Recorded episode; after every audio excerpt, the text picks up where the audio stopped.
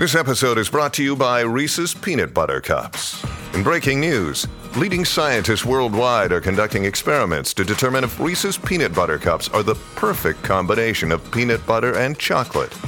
However, it appears the study was inconclusive, as the scientists couldn't help but eat all the Reese's. Because when you want something sweet, you can't do better than Reese's. Find Reese's now at a store near you. You're listening to Slice of Cheese with Jenny Linford on Food FM. Savour the crunch of Peter's Yard sourdough crackers. Available at Waitrose, Sainsbury's, Ocado, Amazon, petersyard.com, and specialist food retailers. To find out more about Food FM and our content, go to foodfmradio.com. Hello, welcome to A Slice of Cheese, the Food FM radio series that celebrates the world of cheese. I'm Jenny Linford, a food writer and cheese enthusiast, the author of Great British Cheeses.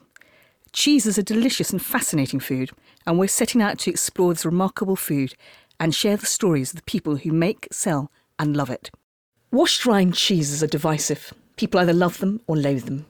This week on A Slice of Cheese, we talk to pioneering washed rind cheesemaker Bill Oglethorpe of Kappacasein Dairy, Irish cheesemaker Giana Ferguson of Gubbeen Cheese, Penny Nagle and Marcus Fergusson of Feltham's Farm, creators of the wonderfully named Renegade Monk, and Dan Bliss, cheese buyer for Paxton and Whitfield. Online, on smart speakers, and on Listen Again. This is Food FM. Savour the crunch of Peter's Yard sourdough crackers. Available at Waitrose, Sainsbury's, Ocado, Amazon, petersyard.com, and specialist food retailers. This week on A Slice of Cheese, we're looking at washed rind cheese. I'm very happy to have with me today someone who's been a key figure in the world of British washed rind cheeses, Bill Oglethorpe of Kappacasein Dairy in Bermondsey. Good morning, Bill. Hi, how are you? I'm good, thank you. Bill, I wanted you on this show because, you know, you are so experienced in the sort of the world of washed rind cheeses. Now, perhaps we should start. Let me say to you, what, what is a washed rind cheese? How, how is it made? Well, it's basically washing a cheese with salty water that enhances a certain type of bacteria to grow, so it makes a fertile environment. Then, it, and they're mainly sea bacteria, or we also used to call them bac- brevilinens. Mm-hmm. And um, yeah, they grow when you when you wash them with salty water. They just so you're making an environment. environment. Okay, so they're in the environment, and then yeah. by washing the cheese, which literally is, I mean, you have to. It's wiping the cheese, isn't it? I mean, with with you know, you are washing it basically. You wipe it with with yeah. water. But also with other, it can be with alcohol. You can be it can be with booze as well, can't it? Is that right? Yeah, I, I looked into that. Generally, that comes towards the end. I guess ah. the, the, the, the problem with booze is that, I, or alcohol is that it um, it has a disinfecting quality. So it would reduce the range of bacteria. So my impression is, I don't know if everyone does it, but generally that's done at the end. Right. After the bacteria's done its job, then you get the flavor of the alcohol at the end. So sort of brine washing first, and that brine is literally encouraging the bacteria that you want to grow. And these, I mean, rind cheeses often have, they're quite characteristic, aren't they? Often they have that sort of sticky, orangey red uh, appearance. Yeah. Yeah. I learned recently that it's a sea bacteria. So the sea bacteria is, is everywhere in the environment. It's just bringing them to life on the cheese. And the, the, the, the range of bacteria is, is quite impressive. I, at um, Bronwen's conference, we saw um, some slides of, of all the different bacteria that are on wash rind cheeses. So Amazing, and it was a lot, was it? Yeah. Oh, I mean, we're yeah, learning, yeah. we're learning so much, aren't there? You know, there's just so much to learn about the, you know, bacteria. The use of bacteria in cheese making is absolutely key, but we are there's so much to learn about it, isn't there? So. Yeah, I mean, I had faith. I thought it's there, and it, it, it was incredibly simple.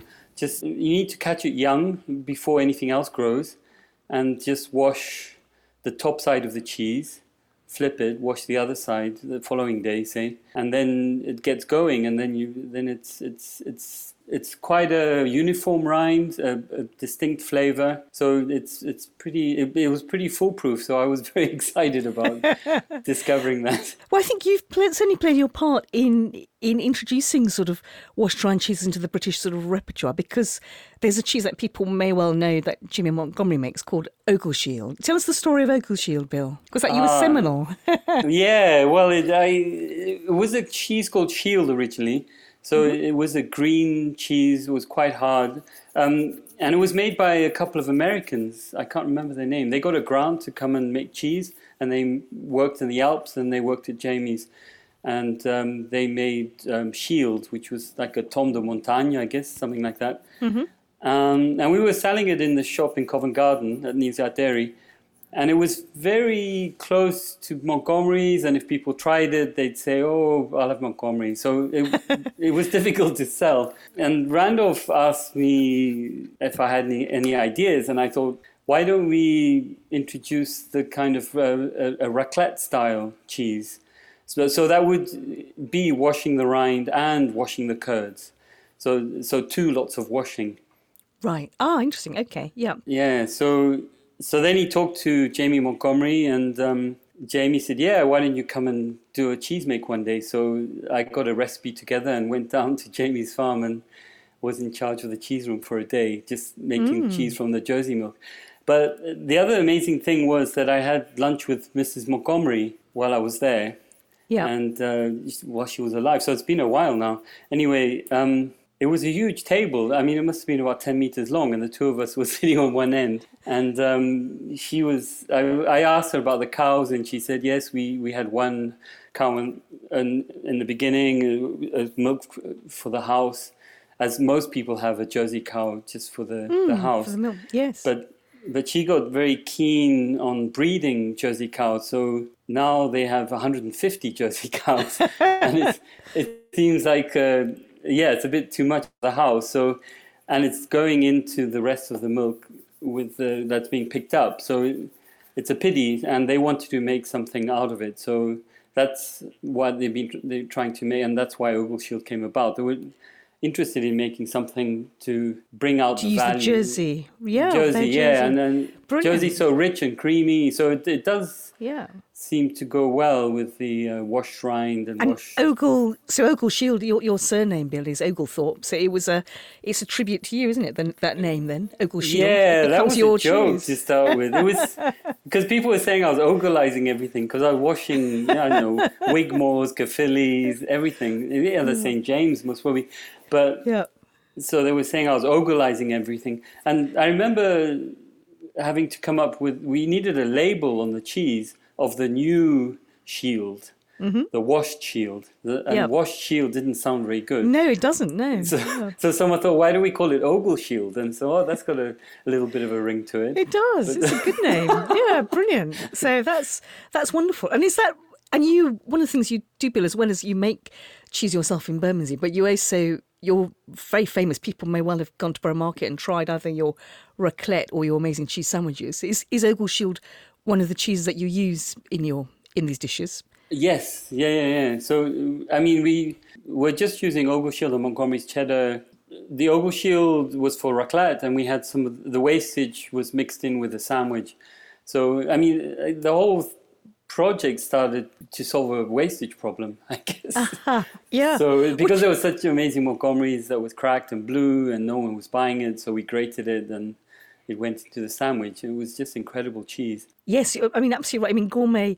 Yeah, you you got an accolade, didn't you, from Miss Reichl, who you know who totally knows the food. The, so the American food critic say saying well, it was the best, either the best sandwich or the best cheese sandwich. I'm not quite sure. Oh, the best thing one. she had in London. Uh, she was doing a, a special issue in, on London. Yeah, I mean it was just one sentence in the in the editorial, and I I, I couldn't believe the impact it had. Yeah, when someone like that says something like that, it can be quite amazing. So yeah, yeah. now Jamie Montgomery is making the Ogle Shield, isn't he? You don't make. Oh yeah, anymore. no, I think it's gone off yeah. slightly. I mean, yeah, he's made improvements. Yeah, it's no the same. doubt. Yeah. And what are you? So, tell me, are you still washing cheeses yourself then? Oh yes, yeah. We we're making uh, London raclette. There's a lot of confusion now about London raclette, Ogleshield, and then now we've introduced a new one called Oglethorpe, which is Oh, okay. which is an extra mature London raclette. You know, the- Right. the ones we select to keep for six months. Oh, that we that, that So- we really like. Yeah. Okay, oh, tell us. So, what? Yeah, I was going to ask. What is the diff? So that that longer time. What what happens them in that Oh. longer period? Well, if they're really good, then they become amazing uh, with a bit of time. So n- normally we cook them at three months.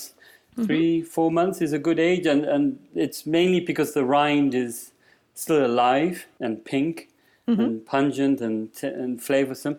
where if you go past three, four months, then it starts going a darker brown and it's less lively. Then you're more into the territory of hard cheese, sort of more internal maturing and ripening. Right. And- And so, with, so with these old, so the ones you're picking too mature then for six months, and then so what happens to those then? They they they, they dry Ah, they they they less for cooking. We don't cook them. Yeah, we, we Yeah. sell them as cut pe- for cheese boards and things like that. Right. So so gen- it kind of coincides with Christmas because generally.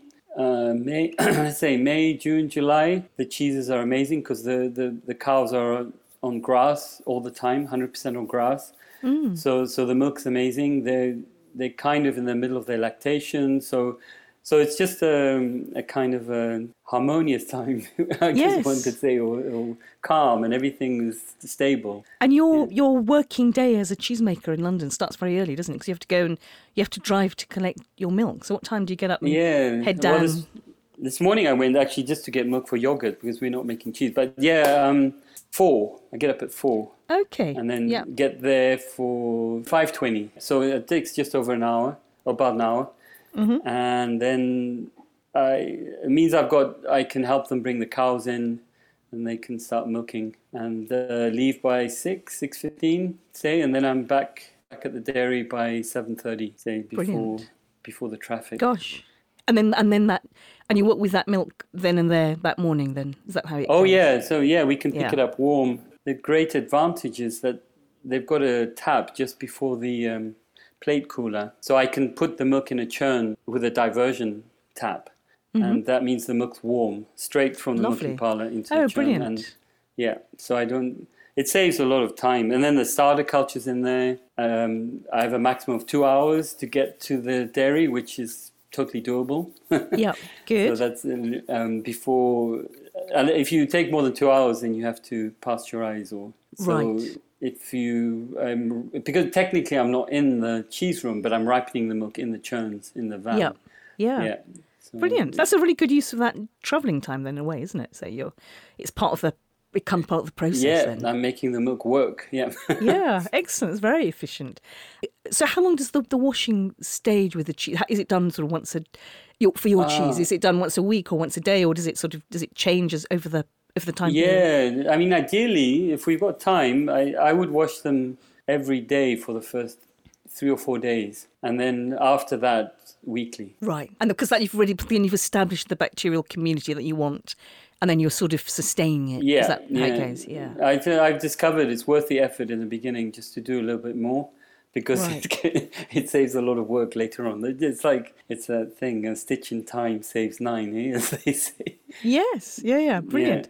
And what I mean, perhaps just describe for us what what what does your cheese taste like? I mean, uh, you know, apart from I understand you're using it in a raclette, but just if you just ate it, you know, on Mm. a cheese board, what what what, it, what would the texture be like, and what would it You mean the- smell and taste like? Yeah, The London raclette. Yeah, yeah. yeah.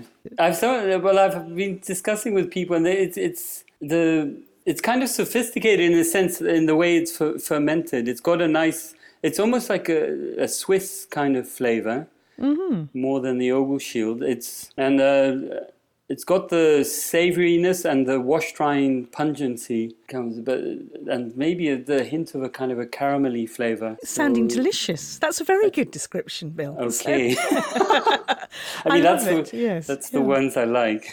yeah, well, that's you know, yeah, perfect, brilliant. Listen, Bill, that was lovely. Thank you so much. It was, it was really great to have you on the show because I know you've really played your part in Britain's, you know, washed rind cheese. well, yeah, no, I was just keen. I mean, it was so much fun, and and Randolph obviously was the, great facilitator. Yeah, I mean, yeah. behind all that. So, so many, absolutely, or so many things. So, and now it's quite a thing, isn't it? Because people will. You know, Zealand Dairy do wash cheese and sort of change them, don't they? You've got the St Jude and the St Sara. One is one is the washed rind version of, you know, St Sara is the washed rind version of St Jude, Yeah. isn't it? So Yeah. you've obviously set you set a pattern there, Bill. So uh, yeah, brilliant. Listen, so, thank yeah. you.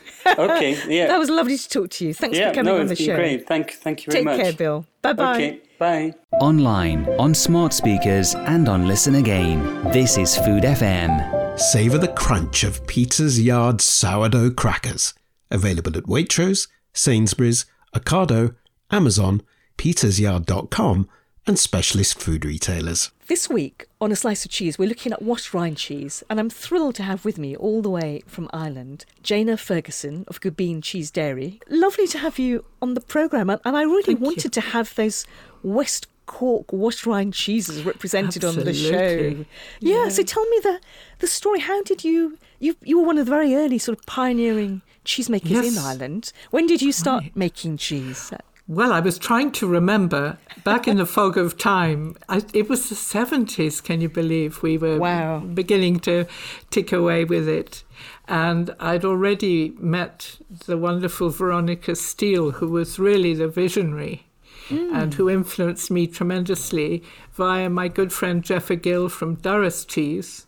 So there we were, all washing our rinds in West Wonderful. Cork in, in a sort of. Um, it, it, it was more of a, a fact of the climate we lived in. It wasn't so much that we had this idea that West Cork was going to be wash rinds, but we did live in this very damp uh, Atlantic coastal world where things grew on the rinds and one washed them with salt and water to keep it, you know, perfect. Right. And, and these wonderful things grew. Brilliant. I mean, that's such a yes. So, I mean, all cheese making does involve, you know, working, with, you know, encouraging the bacteria that you want to grow in your, Your environment. Yeah, Yes. absolutely. But this seems very similar, as you say, that wonderful uh, sort of trilogy of. Of you know, it's Milleens and Durrus and Gubbeen, isn't it? And it, which yes. is you know at, absolutely at that in my time, there we Yeah. were. Yeah. yeah, brilliant. And did you? So, what was it like? How did you learn to make cheese? And uh, you know, was, was it from was it from Veronica, or, or did you get guidance Well, from her? Or? No, actually, it goes back to my childhood. My father was a writer, and he lived on a little mountain in Andalusia, and down in the south of Spain. And, he, and we had a few goats, and in fact, a little bit of surplus milk used to appear now and again. And cheese was always made because surplus of anything, nothing is wasted um, on those little farms. And I learnt a sort of very basic, very fundamental cheese making little crottin kind of goaty things. And then the big breakthrough for me was via Veronica um, and Jeffa, who introduced me to rennet. Now, this totally revolutionized the way I understood cheese making because, of course, it meant we could make harder, firmer cheeses that we could store. And this was tremendous. Yeah, rennet is, is revolutionary. Yes, as opposed to acid. maker. Yes, that's so. That's As a very opposed to just point, acidification, yes. Yeah, yeah, fascinating. So then you have cheeses that that are aging, and then it's sort of then what do you do with them? Is that become was that part of the process then? It, it was part of the process. It was part of the understanding that we wanted them to last longer and to be, um, you know, this winter food as well. Um, but it was, as I say, very much a climatic thing, living on an Atlantic shore line where everything was quite damp and quite humid. And so were our cheeses. And these, first of all, lovely little sort of white tufty bits of Candida would grow. Um, but then, without being too specific about it, uh, we started to see Brevibacterium linens, which is this lovely orangey pink, rather smelly little um, little fungi, I suppose, that grows on the rinds and gives a lovely flavour. Right. And we noticed this happening. And, and then we were off we went, washing our rinds. And so the washing al- allows this brevibacterium that you want to the brevibacterium Yes. linens to to thrive then in that environment. To thrive and to grow evenly. The washing really was to even out the rind so it looked lovely, really. ah, beautiful. But you know, it was a natural part of our our environment, you could say. And in fact, fascinatingly, without being too sort of bugsy about it, we, we had uh, we had friends in laboratories who were trying to analyze and work out what was going on around, and they found totally unique um, growths, one of which we were thrilled was called Gubbeenense. It had never been identified before. So there I am. I have a bug named after us. That's quite a compliment in the world of cheese, Isn't isn't it? it? yeah, that is brilliant. Yeah. I mean, Yeah. that's very satisfying. And tell me a little bit more about the, the, the washing. Is that how do, is it done sort of daily, or and does it does it Yeah. shift to weekly as the cheese ages? You, you, yes, you, you mustn't imagine a pair of jeans being dunked in a bucket now. We've got our, our cheeses in very, very specific environments, you know, hygiene being key to everything because you're feeding people. Um, Sure. and, and what you're doing is sort of maintaining a nice, even salinity and acidity on the rinds. So you can rather like growing a pasture, you can be sure what will what will germinate and develop. Right. That's what we were doing. So a little damp hand rubbing um, across the rind of a damp cheese, just smearing. You see, it's it's in German, I, I think. Forgive my German. Smearkäse. It, it, it's Ah, a oh, smearing. smear that- cheese. That's Yes. interesting. That's such And a you good see point. br- yes. It breaks open the little spore, and more seeds appear, and that's how you develop it. Ah, okay. That's that's really.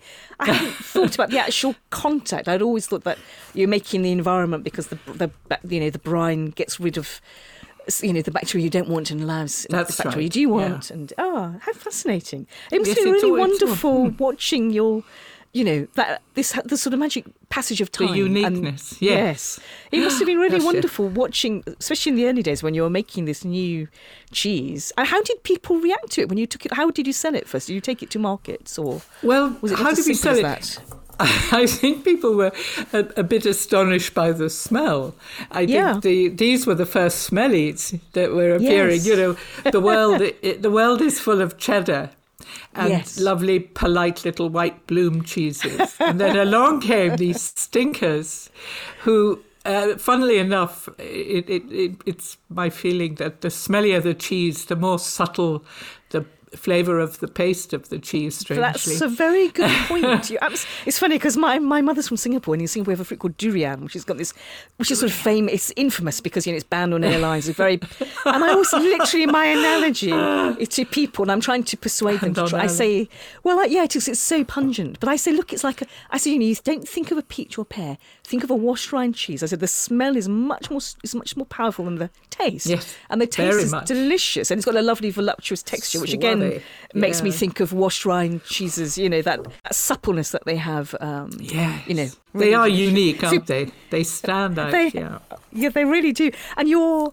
So people were sort of shocked, but, but brave enough to try these smelly cheeses. Then you Oh, very much them. so. well, chefs and, and, and the greedies, who are my favourite people, um, are always going to try something uh, and try something new. And Yeah. so we were slowly, thank goodness, we grew very slowly because I think that's how you establish quality and understanding of what you're doing. So it was a very slow development hmm. and mostly into restaurants at first. Yeah. But I think we coincided with the development of small farmers markets in this area, Oh, uh, which were, yeah, hugely important. And Mm. um, people, you could talk to your customers, you can give them samples. And I think this was very, very important. Yeah, I mean, like, these that absolutely. Hmm. It's funny on, on these series of programs, I'm bringing on a lot of cheesemongers and people who sell because actually it's that point of Oh, it's not just the makers, it's who gets that product to market and how do you Yes. encounter cheese. and actually, you know, yes, someone who could the, the chance to buy it. I mean, that is a really fundamental thing, you know. For, Well, it was wonderful. Yeah. We we had you know strangers turning up, wandering down our avenue here in the west coast of Ireland, from as far away as Michigan. There's a lovely man called Wow. Ari Weins, Ari oh yes, Weinzweig, he's got- very and- famous. Yeah, brilliant. He's written a And, um, wonderful book. It's brilliant. Yeah, Yes. yeah. And then, of course, Randolph from Neal's Yard, they'd all just appear and Ah, we'd sit around brilliant. and talk cheese. And that's really how it developed for us. The mountain came to Mohammed, you know. Isn't that brilliant that you were making something and yeah. people were hunting you out and bringing it? I must. I have to tell you a story because a friend of mine. It was her birthday, and I knew that she loved the smelly cheeses. So I went to Nizar Dairy and I bought her some Gubbeen, and I gave her the. Oh. We were this. We were sort of mums in a playground. And I gave her her present in the morning and said, "Oh, happy birthday." And then I saw her the next day and she roared in laughter and said, Oh, I took your present, oh, but I put no. it in the hall. And then, oh, and she was oh, waiting no. to open. And all day long, she's thinking, What's the smell? I was, what is that was smell? washing the hall. Oh, it's dreadful. It like, Absolutely and then she was like, dreadful. Oh, it was those cheese from Jenny. that was it. So, I know. I, I remember yeah. journeys mm. with, with children and cheeses in the car, and you'd open the window at, say, customs, and they'd rush you through because they, yes, yes, they didn't want to know what the smell was. Yeah. How funny. So, yeah. and have you, so in these years, you know, if you started in the 70s and now here we are talking yeah. in 2021, and Golly, yeah, your, your family, I presume, are, are involved in the the cheese, the Hugely. whole cheese production. Oh, yeah, how yes, wonderful. Everything. Yes. Well, the milk is our own and always will be, I hope. Um, we'll never, I, I don't see us ever wanting to get bigger than our herd's milk. Right, grown lovely. on our lovely pasture, lovely salty pasture. Yes. Um, and our children all have um, a, a, great belief in and understanding of the artisan food world, which for me was still something of a of a, of a, a concept really. For them, mm. it's a reality, which is marvelous. That's and, such a uh, good point. Yeah. That the that shift in attitudes, you know, over the over the decades. Yeah. Yeah. And now it's actually and it's, it's very viable, isn't it? Because you know they're now, you know, and West Cork. There's the Cork sort of scene, isn't there? You know, in terms of there restaurants is. and and a yeah. pride in in food producers which yes. you're very much part of, aren't you? Which must be very well. I'm very, very oh, hugely. Um, you know, the identity of West Cork and food is something we're very proud of, and people will travel, especially Europeans, you know, on tourism mm. uh, trips around. They'll come here to find cheeses and lovely, unique local foods. Great. Yes. Fantastic. Yeah, brilliant. Ireland is a food a food country. Wonderful. Very I mean, good. Very a, proud of yes. that. I'm, I'm not surprised. It must be very, very satisfying. Do cheesemongers take them on and then ripen them on, or, or do they do the ones? Yeah. Yes, no, the ones who really know their stuff, and there are lots of them out there now because mm. this is what makes cheesemongering so exciting. But just to use Yard as an example, they are so skilled at what they do. They'll open up the cheese, put it on racks, and ripen them on and on until you know they feel it tastes perfect but uh, equally you'll find other shops that will just keep them for a week or two uh, yeah. some people like them young some people like them absolutely you know buzzing and yes. either way is right either way is right food it, it's about your own taste really I totally agree. It's like, so subjective, yeah. isn't it? Yes, they know how the pasta rolls. Yes, and know, it's that wonderful thing that that cheese, you know, cheese is this living thing and it's changing, and that's yeah. the sort of joy of it, isn't it? So you've got that. Well, yes, you make it sound like a, a scary sort of uh, little animal, but it, it is a living thing. When you've got a rind like ours, it absolutely is a living thing and has to be sort of uh, kept at the right temperature and kept very clean and you know managed. Yes, managed. Yes. That's, that's there's all that. There's a lot of care in the world of artisan cheese, isn't there? That's what I, yeah. you know, there's the care of the maker and the care of the the monger if they, the know, if they are doing yeah. if they're maturing it and bringing it on and there's just a lot of TLC behind the scenes, yes. isn't there? So, I'm afraid you have to be committed. Yeah. Yes, you do. Yeah, to and be what, good at it. So, was, was, did you have sort of a moment, you know, in the early days when you were making it, and you must have been tasting it? Did you think, mm. "Oh, wow, I love it"? Like, did you have that sort of moment of, "I is. love this"? Yeah, is that what you did? That well, happen to you? You do. It, it's a very intimate process, and you know, if you're making a cheese, as it starts to kind of develop and get its own character, and you're beginning to understand the controls of acidity formation and so on. You do, you suddenly arrive one day at your cheese, you know it. Mm. And then the game is to repeat it and to keep it. This is before pH meters and wonderful things appeared in our lives. We were so lucky. We have um, University College Cork is incredibly open and supportive of all us food producers, not just uh-huh. cheesemakers. Yeah. But we had Professor Daly in, in UCC giving us so much support with, mm. you know, how, how to maintain um, uh, consistencies. And then there was Professor Fox in Chagos course teaching us the game. You you have to keep learning, and if you don't, I think, you know, it just becomes a bit of a chore. It's fabulous yeah. to learn about microbiology and you know, yes. all of this is, is such it's another world and very interesting world. Yeah, wonderful. Oh well, Giana, I mean, it was such a pleasure to talk to you. Thank you so Thank much you. for taking the time. I really wanted, you know, it. being on the show. That was a joy. Thank you. Right, That's lovely. Bye bye. Thank you, Giana. Yeah. Thank you. Bye. I'm a huge fan of Peter's Yard's crackers, and they go beautifully with cheese. All Peter's Yard's crackers are made in small batches using quality natural ingredients and their sourdough starter, slowly fermented for 16 hours for award winning flavour and crunch. Visit petersyard.com forward slash shop. Enter the code slice of cheese at the checkout to receive 25% off your first order. Online, on smart speakers, and on Listen Again. This is Food FM. Savour the crunch of Peter's Yard sourdough crackers. Available at Waitrose, Sainsbury's, Ocado, Amazon, petersyard.com, and specialist food retailers. Before we go on exploring the world of cheese, here's news of another Food FM programme that I think you'd really enjoy.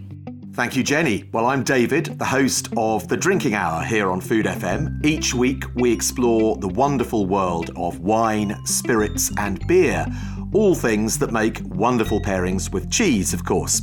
We hear from those for whom making drinks is a passion. So after your cheese course, how about you join me for a few drinks? You can find the Drinking Hour with David Kermode on your usual podcast platform and at foodfmradio.com. Now it's back to Jenny and a slice of cheese. Very happy to have with me today Penny Nagle and Marcus Fergusson of Feltham's Farm. Good morning, Penny. Good morning. How are you today? Very good. And I'm really intrigued by your story because you're very sort of um, new cheesemakers and you're making a cheese that's getting a real, I mean, cheeses actually getting a real buzz about them. But Renegade Monk was your first, the first cheese you came up with, I think. Is that right? Yes, um, that's right. We were, in fact, our cheeses come, it's, uh, they're inspired by our travels. And we've always loved cheese and we love food. But Renegade Monk uh, came about because Marcus, my husband, who is who's the cheese brains of our partnership, um, was made redundant. And whilst he was kicking around wondering what to do, he went off. I said, "Why don't you go and do a cheese making course?" So he went to River Cottage and did a one day cheese making course. And um, when he came back, he, we were talking about France and we hadn't been to France for a while, and we said, "Why, God, why can't you get those amazing cheeses that you get in the south of France? Those rind washed, kind of oozy, unctuous cheeses that just kind of feel like they've had, they've got, they've got so much flavour." Mm. And so that was the first test cheese that he made in in our kitchen in on the farm, um, and it went through several iterations and. Uh, but it was it was it really you know that's that's how we work. We you know we talk about kind of things that we love and that we are inspired by. And because we have traveled a lot it tends to be cheeses from our holidays. And then we come back to the heart of the blackmore vale in somerset which is where we are. And we make them with the best organic milk that you can find in the world which is right here from the godminster herd. So um, so yeah, that's a wonderful story. Mean, so when so when did you set up make when did you start making cheese then? So this so it was relative. So we're uh, we're, we're complete newbies. We are five years ago. Wow, um, that is um, yes. And and and the lo- lovely part of it is that Marcus is just this year. So that was so we started 2016. And this year, Marcus has been invited back to teach that very same River Cottage one day cheese making course, oh, which just brilliant. shows it just shows you can go from passionate cheese eating amateur to full on multi award winning professional and teach the course in five years. that is very inspiring. That is really and Renegade Monk, which uh, tell me about. I love the name as well. I mean, it's, it's quite a it's a maverick cheese in a way, isn't it? Which I suppose. Yeah. Yeah. So tell tell me about. Yeah. It's very unusual, isn't it? It's, it's not and certainly not a traditional. It's something you've you know you and Marcus have created, isn't it? Tell me a little bit more about the yeah. name and, and the inspiration. I know you talked about being inspired by those washed rind cheeses, but it's not a classic washed rind cheese either, is it? No, and that's why Ned Palmer, in his book A Cheesemonger's History of the British Isles, called it the first postmodern cheese. because what we did, which I know is quite confusing when uh, you kind of go, oh, what does that mean? And we th- and and the way we've interpreted it is because no sane monk or person would wash a cheese in alcohol, which effectively eats and matures the cheese from the outside, but also include a touch of blue on the inside, which matures it and keeps the, the, the process going from the inside. So effectively, you're ah, it's you're, a double kind of whammy putting, then. Yeah, yeah, and that's why it's it's a particularly um, tricky and and kind of potentially combustible combination. Um, Mm. But actually, I think after five years, we've got it so the consistency it's consistently good. But certainly in those early days, there were some issues with, you know, it would Well- almost explode with flavour. yeah. I mean that that's so. So it's quite small, but sort of packed. It's a it's a soft blue rind washed cheese washed in organic ale from Stroud Brewery because we're fully certified organic. And what we, how, the way we make it is it's um so it's pasteurized milk because it's it's uh, quite volatile in that sense that you know it's our EHO certainly wouldn't pass a an, a rind wash cheese that's also got blue in it Mhm. um, and is soft. And we wash the cheeses every couple of days for about uh, a fortnight, and then they mature, and so they're ready after four weeks. Um, but it has a lovely, it should have a sweet, nutty, lovely taste that rolls around your mouth. So most people expect it to taste a bit like a, it looks like a brie or a camembert, Mm. but with a slightly kind of br- uh, orangey, browny kind of um, exterior. Um, But at its best, it oozes from the middle, and then and then yes, has this kind of lovely sweet aftertaste. uh, and do you taste the bluing, or, or does that does that impact on the it's flavour? not it's not a strong blue but it definitely yes it has yeah there's a kind of slight minerality to it Um, I was interested in this. I mean, it's so unusual, and it sounds absolutely fascinating. And so, what did Marcus experiment with washing it? You know, because brine is often the traditional.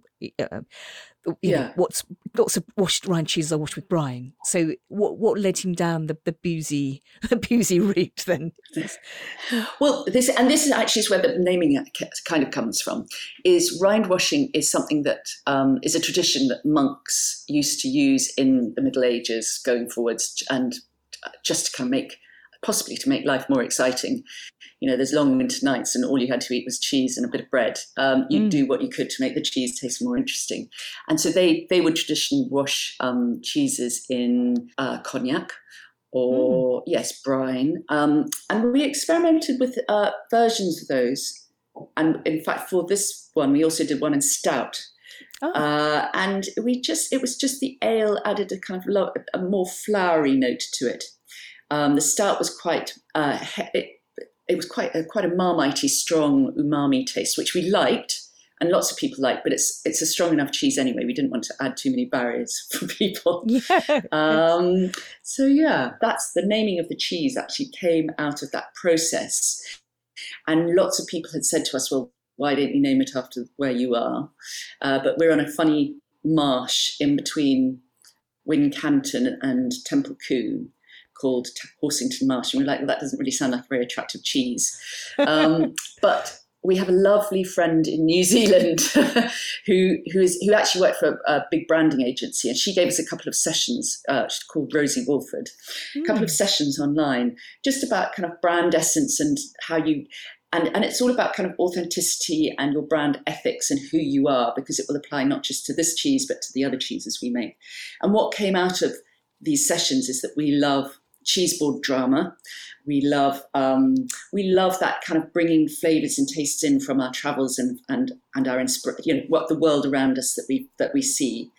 And we're also doing things differently because we're not traditional cheesemakers who've had a farm for centuries and making in the same process with an old recipe. We are totally new to the business, Mm. new to farming. You know, so we can we can play with that form. And so Renegade was is Yeah. that part, and Monk is the the washed rind, uh, and that also is a, a nod to the fact that the land that Horsington Marsh we um, we farm on is used to be part of the Knights Templar land uh, out of Templecombe. So Oh. they were the original renegade monks in Yes, from very nice. you know, the yeah, 13th century.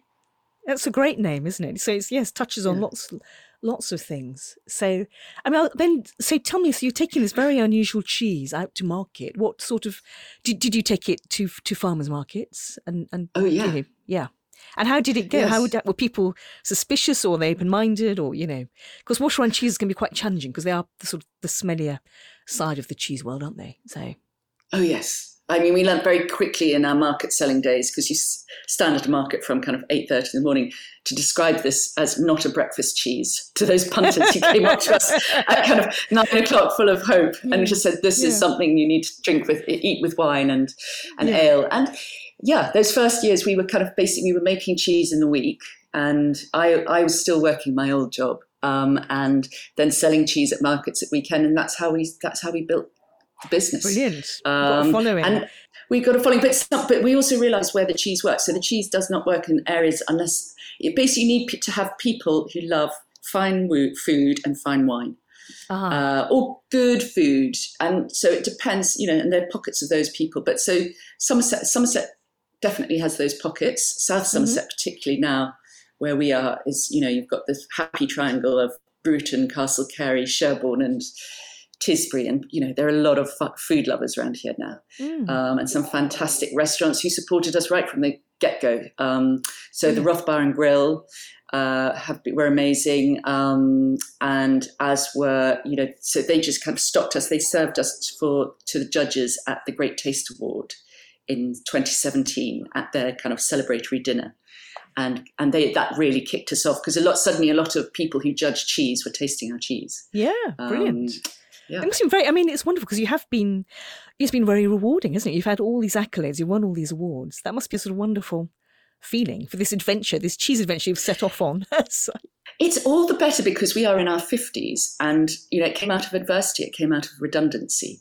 Um, and that, um, you know, we wouldn't be doing this if Marcus hadn't been made redundant. And actually, it's a lovely feeling to kind of go, actually, you, you know, life, life can be really brilliant, uh, even out of, you know, when things don't seem to be going so well. You know, it does, if you follow your passion, actually things, some, it, some, it will feel good. It, it feels right. Yeah.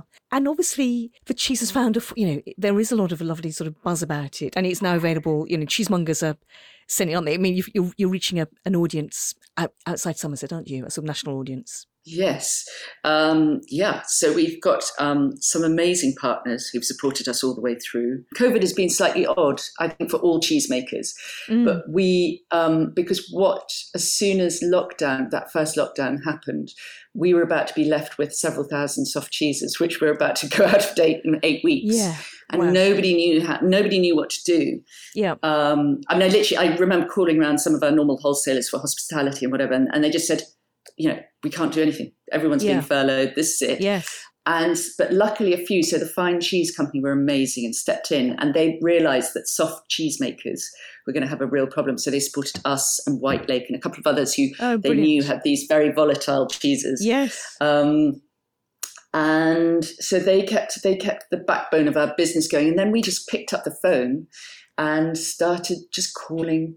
We'd just been registered organic that in February as well, so we just started calling organic shops, delis, farm Right. shops, and and actually that was very rewarding because it's it's enabled us to have a direct relationship with a lot of retailers. Even though we might the business might now go back through a wholesaler, hmm the retailer will call us up and say, "Oh, I've seen you've got a new cheese. Can you send me a sample?" Or we send a Yeah. sample. But you know, so it's So you've made actually really- relationships in a way, haven't you? Yeah. Yes. Yeah. yeah, out of That's- adversity again. Yes, I mean it's yes, and that's a very important thing to bring up. The cheese make, you know, and I've been writing about cheese a long time, and I wrote about what was happening to the cheesemakers, you know, in lockdown. The crisis, it was a crisis, Mm. and then I've been catching up with them, and and what's really interesting is they've all said to me that they found new markets, you know, new ways to market because lots of people went online themselves or sold directly or sold to the community in a different way or you knocked on doors or did it through the you know milk delivery.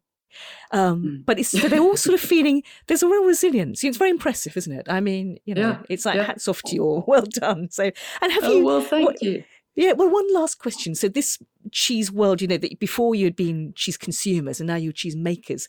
Have you? So you must be meeting other cheese makers and ch- cheesemongers. Is is that what's that been like? Finding your way into the British cheese community. Amazing. Uh, cheese. It, independent cheesemakers are some of the friendliest, most open, open-minded people we've met. Uh, when Marcus, so when Marcus had done his cheese course, uh, he then looked for uh, work experience uh, and had that extraordinary time where you call people up and say, actually, I'm, you know, late 40s, you know, I've got a degree, degree in history. I've been working in social media, but you know, would you consider taking me on as an assistant cheesemaker? And mm. they opened their arms. So um, Hugh oh. from. Bath Soft Cheese was wonderful. I mean, he said, "You're going to be, you know, this is not right for you." And Mark said, "But look, I want to make." He, we, everyone's very honest and said, "Look, I want yeah. to set up my own business, but I need to actually learn how, you know, yeah. some of yes. how you do it, rather than just in my front room." And um, so, yeah, that's uh, you know, I think as long as you're honest and direct, people are very open-hearted about everything. Why do you think um, the British? Could, yes, there's a lot of you know, as you say, there's something. I've met and talk to so many people in the British cheese world, and there are lots of remarkably nice people. I find, you know, yeah. making and selling cheese in, in Britain. It's yeah. one of the things that's always drawn me yeah. towards it. Actually, as yeah, so it's lovely to hear that you've you've experienced that yourself. Then, oh, totally. Very, I mean, to the extent to, to the extent that we now have people. I mean, we now have kind of both cheese wholesalers and and customers coming up, they come up to the farm. So we've now started to do cheese experiences here on the farm, just because people mm. are so interested and open mm. in the process.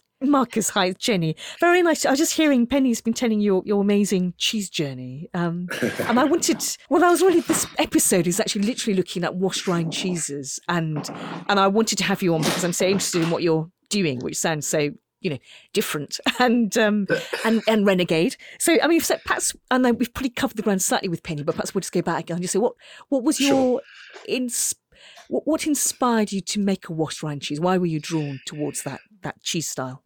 Um, I love strong, stinky cheeses. Um, and, uh, we're surrounded by some of the greatest cheddar makers in the world um, Montgomery's, Keens, Westcombe. Um, there was no point in me trying to compete with them, trying to make a cheddar. Um, so I knew I wanted to make something entirely different, uh, something inspired by uh, my foreign travels, my experience of cheese in, in France. Um, I love a poisse. Um, and then I needed to give it a twist. I, am not really interested in just following a recipe out of a book.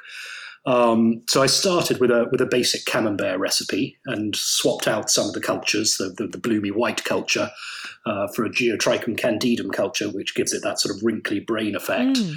Um, and then I thought, well, what, what, else can I do to this? Um, I'm going to throw some blue in there.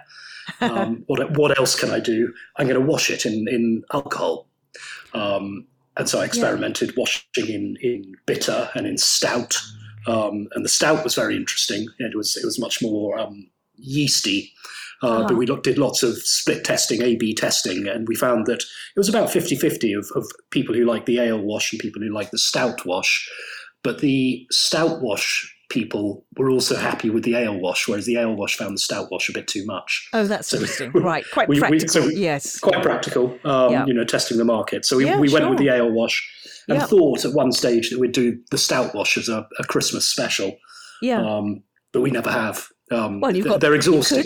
Could. we could. Well, we could. Yes, I mean it's interesting. I suppose the joy, you know, that's so because you're making a small soft cheese, you've got the chance to actually see what's happening. You haven't tied up your all your milk, you know, all your money for months and months and months. Watching. Absolutely, and, and and that was definitely a consideration. Um, also, that you you can sell the results that much more quickly. You're not, you're not tying all that milk up for months on end with a with a hard cheese. Yeah. Um, and and with experiments, you don't have to wait, you know, six months for, for, to a year to find out if it's actually worked properly. Yeah. Um, so so we were able to to do lots of variations of the recipe um, quite early on. My son, my elder son, who must have been eight at the time, uh, decided he wanted to do a batch that he washed in whiskey. Um, highly hmm. inappropriate, mm. but um, uh, which was rather good. Um, you know, but, yeah. but as you say, we, you can get the results very fast wonderful. I mean, it just sounds like you know you. So you obviously really enjoying.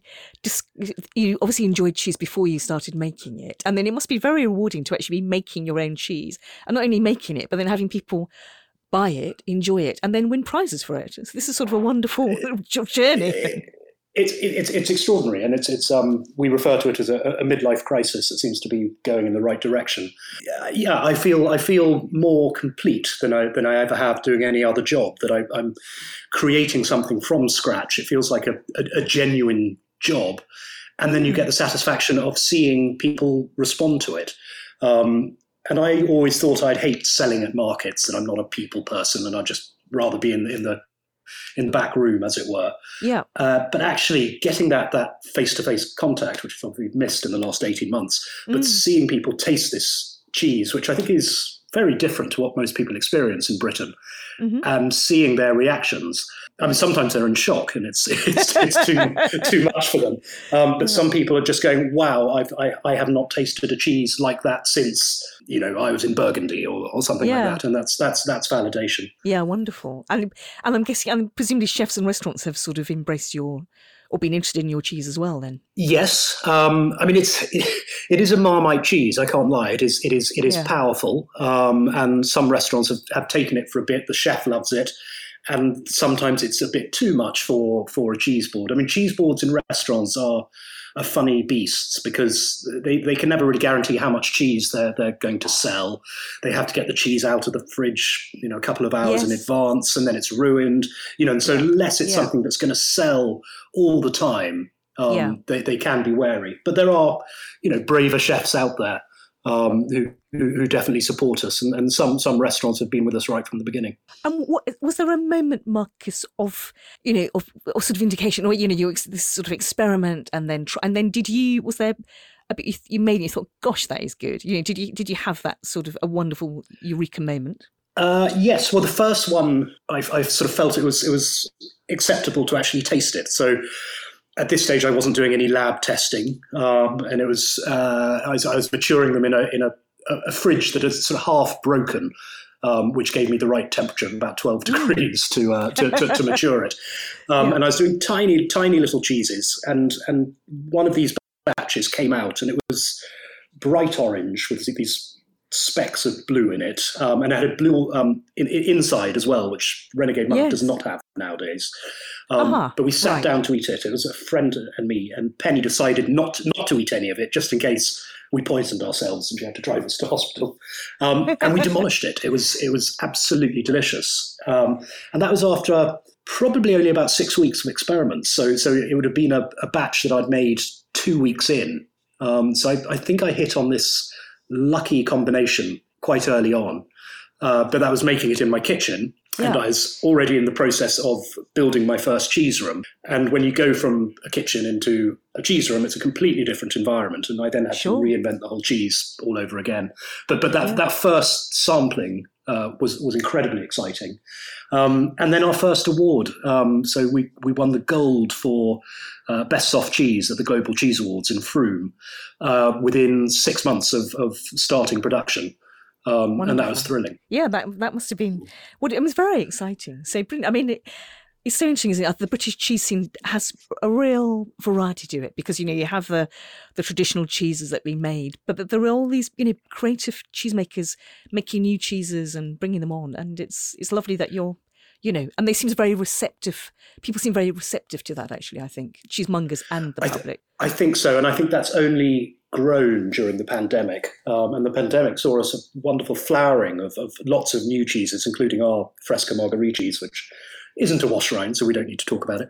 Um, but there, there was this this this explosion of, of, of cheese making, and the public more than ever wants to know where their food is coming from. I think I think those empty supermarket Mm. shelves at the beginning made people really think what is food's journey from from farm to fork um, where is Yeah. it coming from why why are we beholden to uh, these huge chains can i can i grow my own food can i buy food direct from the producer um, and long may that continue Absolutely. Well, brilliant. Well, listen, Marcus and Penny, it's been really lovely to talk to you. I think it's a wonderful story. It's a very sort of affirmative and exciting story. So, so thank you for taking the time to come and talk to us You're about it. very welcome well thank you we enjoyed talking to you Online, on smart speakers, and on Listen Again.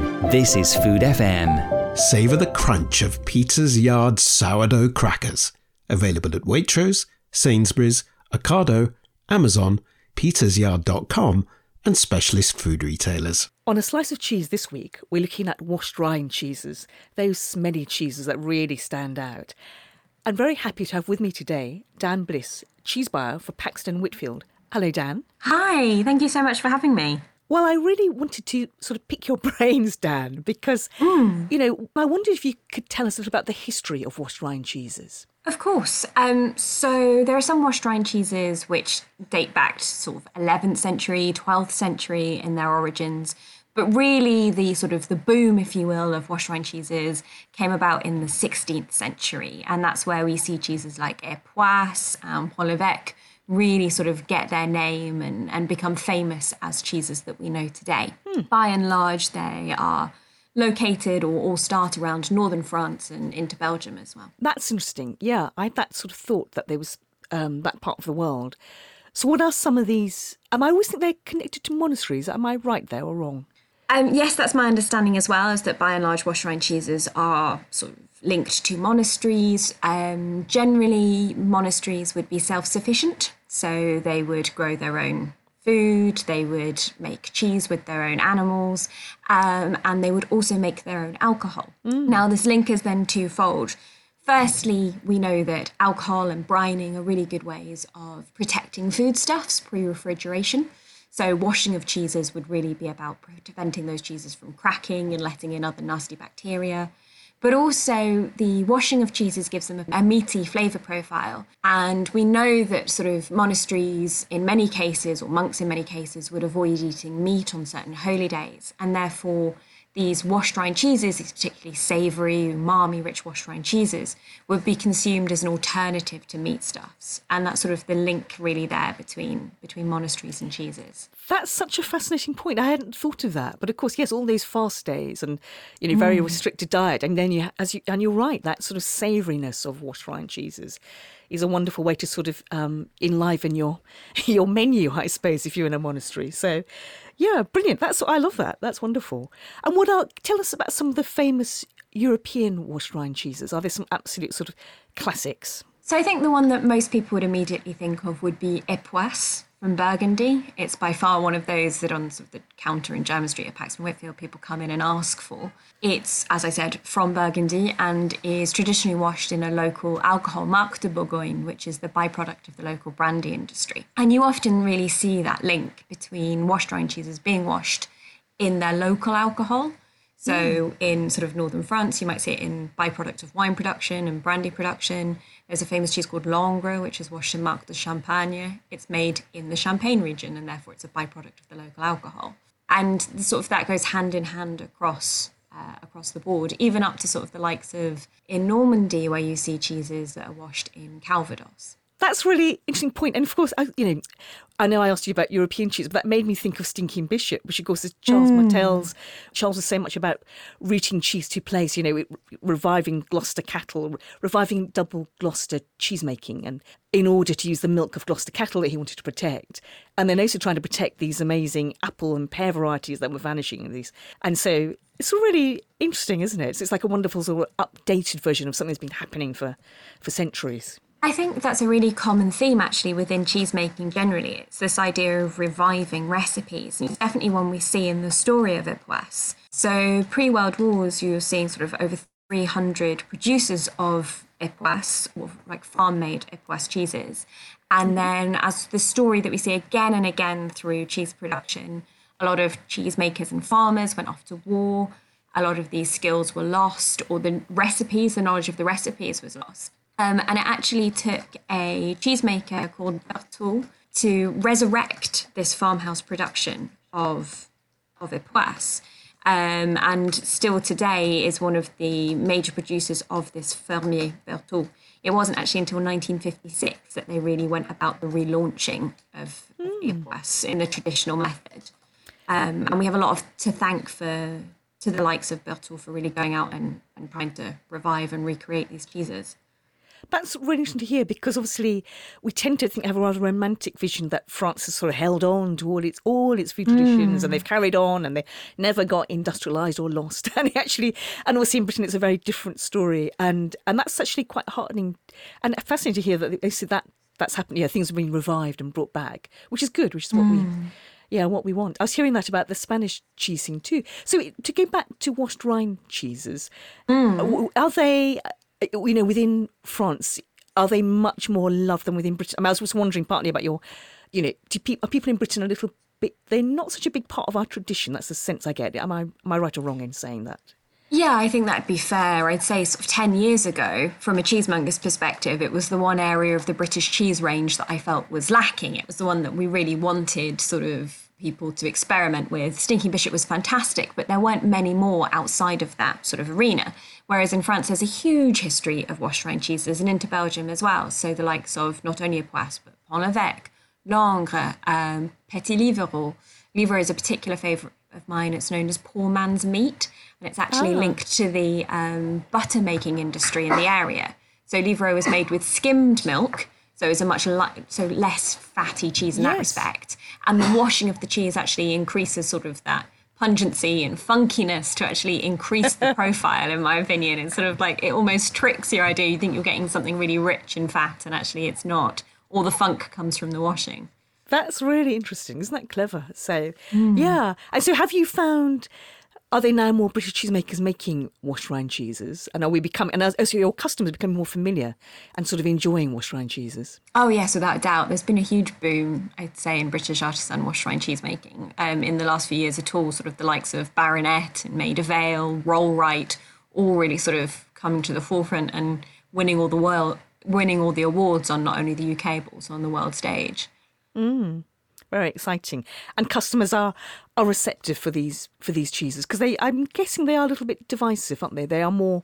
They, they're more pronounced cheese because of that aroma that they got. That strong aroma. I think it's fair to say that they are stinky. Often I'd say their bark is worse. Than, their bark is worse than their bite. They live in a corner of our shops known as Stinky Corner, um, and there is actually sort of the yeast mold Brevibacterium linens, which is said to occur on that sort of that rind of a cheese, is is not unrelated to the mold that grows beneath. Uh, between your toes, so there is definitely a link. I didn't want to know that, Dan. I'm sorry. Oh, but I, I don't know. I love the gross stuff. When we were, um, but then you know they often taste so sweet and creamy that actually the the pungency becomes you know secondary to the delicious flavor profile. That's I very. think- That's a very good point to make. Actually, the smell is so much more powerful, and actually the flavour is often very subtle, isn't it? And uh, and you have that very always often the texture to me seems to be sup- supple is the sort of word that comes to my mind when I think of wash rind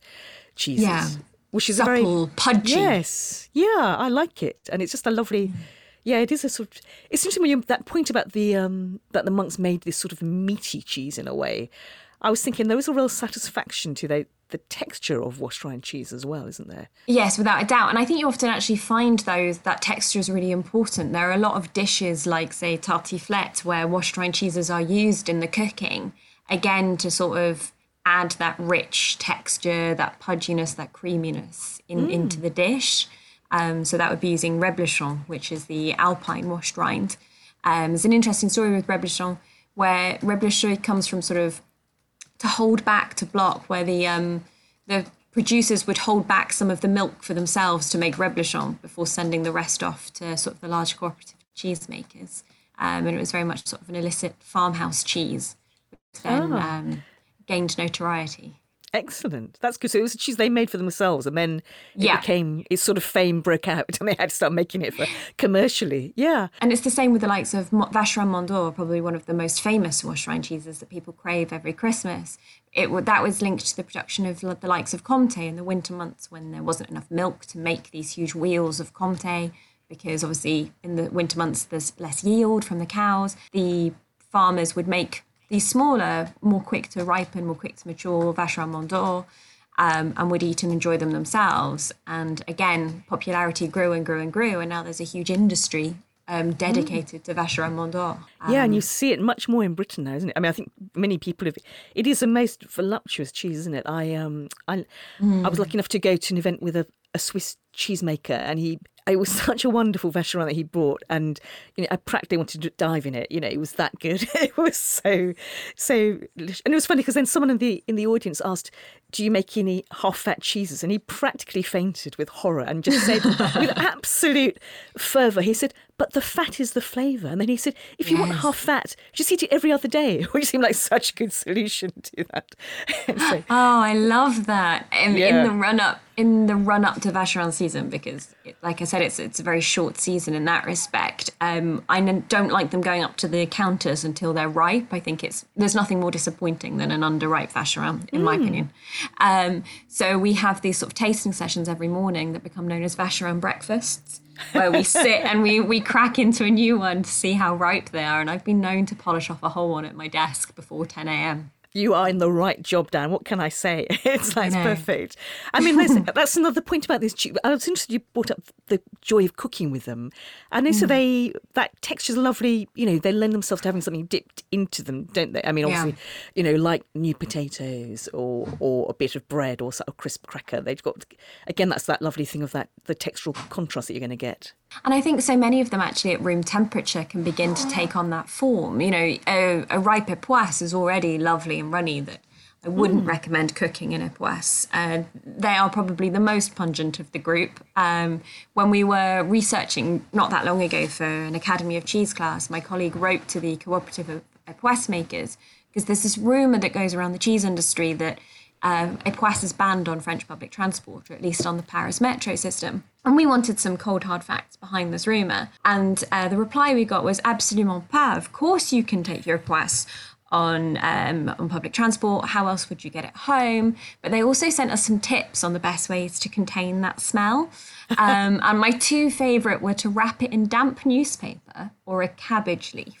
Oh, so I love that cabbage leaf dip. Yes, because that's so sort of French. I'd mark it, you know, yes, I'll just get my damp cabbage leaf. Wonderful. That is brilliant, isn't it? I, I was thinking, funny enough, I had, I was talking um, to lovely Giana of of of Gubbeen, Giana Ferguson, mm. and I mentioned durian, you know, which is the fruit that's banned on in Southeast Asia on Singapore on public transport mm. because the smell is so carrying, and and I always compare when I'm trying to get people to think about durian, I sort of I compare it to washed rind cheese because you know, and they said the point is in a way that the smell is so much stronger than the flavour, and actually it's a really interesting, wonderful um, fruit. Mm. Brilliant. No, I agree. Yeah, I think people can be a little bit scared of, of some of these cheeses in a way that they're maybe scared of durian and other stronger smelling foods, but actually they yes, they well, have so much sweetness about them yeah, well worth trying, isn't it? I think that's wonderful. Dan, listen, thank you so much for taking the time to talk to us. That was it was really lovely to to hear those insights. Thank you. My absolute pleasure. Thank you for having me.